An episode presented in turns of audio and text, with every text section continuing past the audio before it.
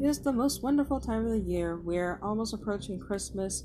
A lot of things are happening this holiday season. New chapter of One Piece is coming out soon, and I know that I was supposed to do a review of the latest chapter of One Piece, but because of my excitement for Aggretsuko, yeah, some things have to change up every now and again. But for the holiday season, I decided what better way to celebrate this wonderful, occasional, comfy, cozy holiday than to read a creepy pasta story. And that's what we're going to be doing today. Hey guys, this is Jay from the Nerd Fix, the podcast where we talk about everyone and everything in anime, manga, video games, and everything under the sun. In this pod episode, we are going to be reading a creepy pasta story titled Merry Christmas by a author by the name of Linguini. So, for those of you listening and love creepy pastas, even during this holiday season, sit back, relax, and get ready for your fix.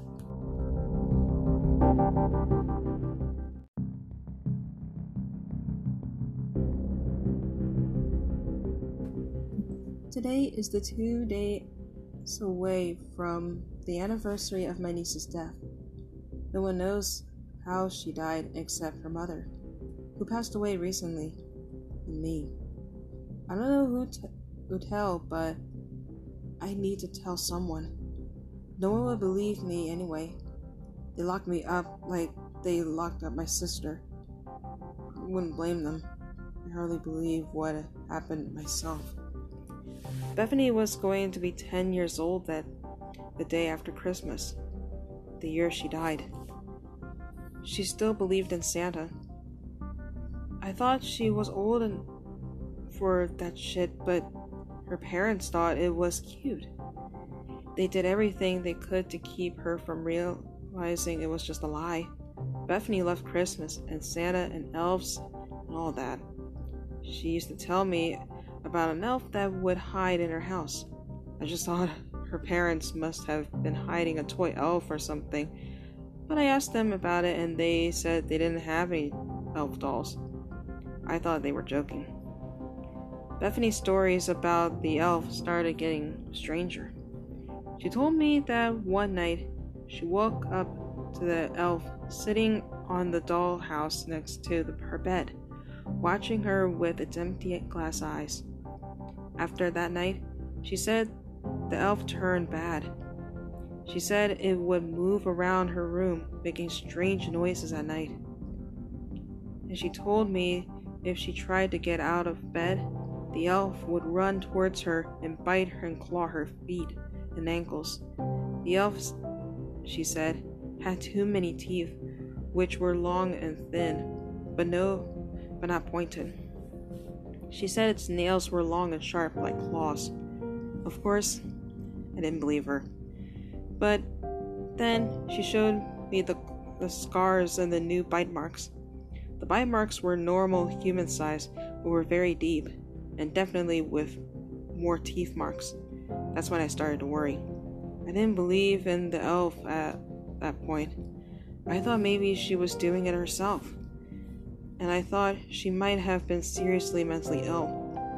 I wish I was right. I told my sister my concerns about her daughter. She was worried too. So she found a psychiatrist for her. I thought that would help Beth- Bethany, but as Christmas came nearer, she seemed to get worse. I was staying over at my sister's house for Christmas Eve, and Bethany asked me to sleep in her room to protect her from the elf. I said yes. I thought that it was a good idea so I could figure out what was going on with her. Maybe she was biting her own ankles in her sleep. That night, Bethany woke me up, and I asked if I would get her some water. She didn't want to get up because she was afraid the elf would attack her.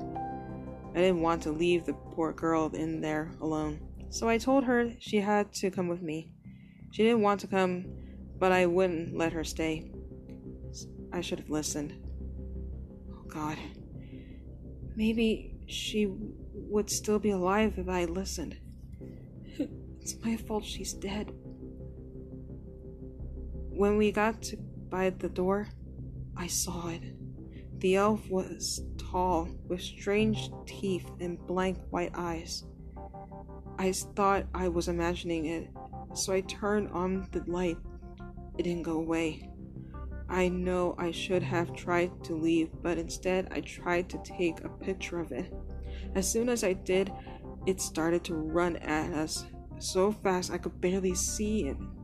Everything happened so fast. Bethany, who had been standing so still, pushed me out of the room so hard that I fell on the floor. The door slammed shut. All I could hear was a voice screaming so loud. I could hear Bethany's screams. It sounded like the voice was saying Merry Christmas, but it wasn't pronounced right.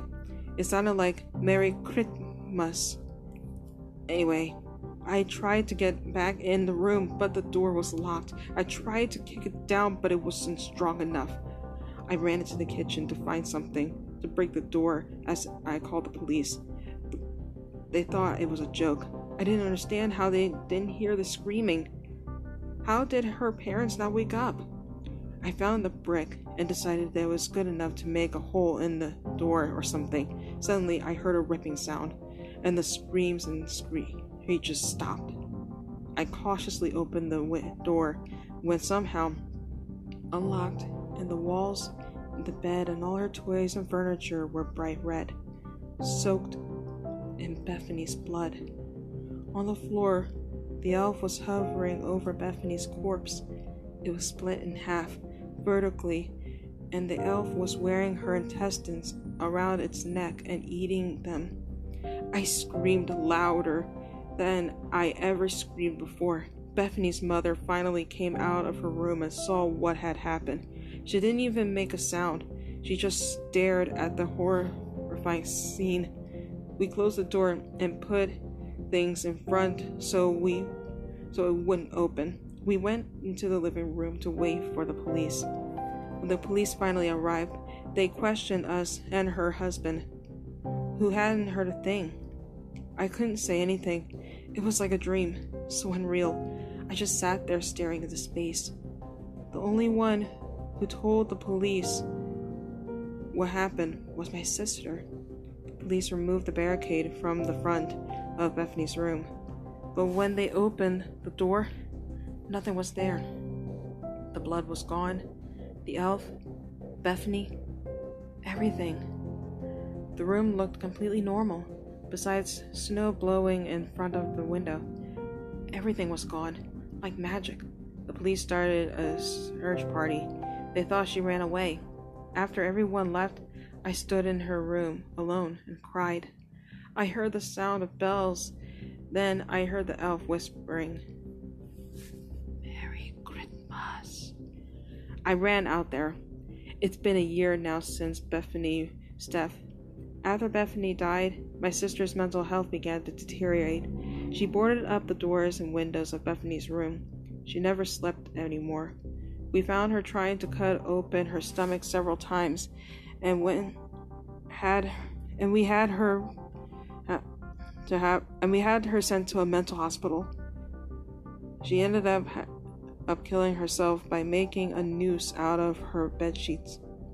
Now I am the only one who knows of what happened. Everyone else still thinks she's missing. I don't go near that house anymore. And I can't bring myself to think th- to talk to Bethany's father. But no matter what I do to forget what happened, I can't. Sometimes I still hear that elf's voice at night, and I'm afraid. It's going to kill me next. It's almost Christmas.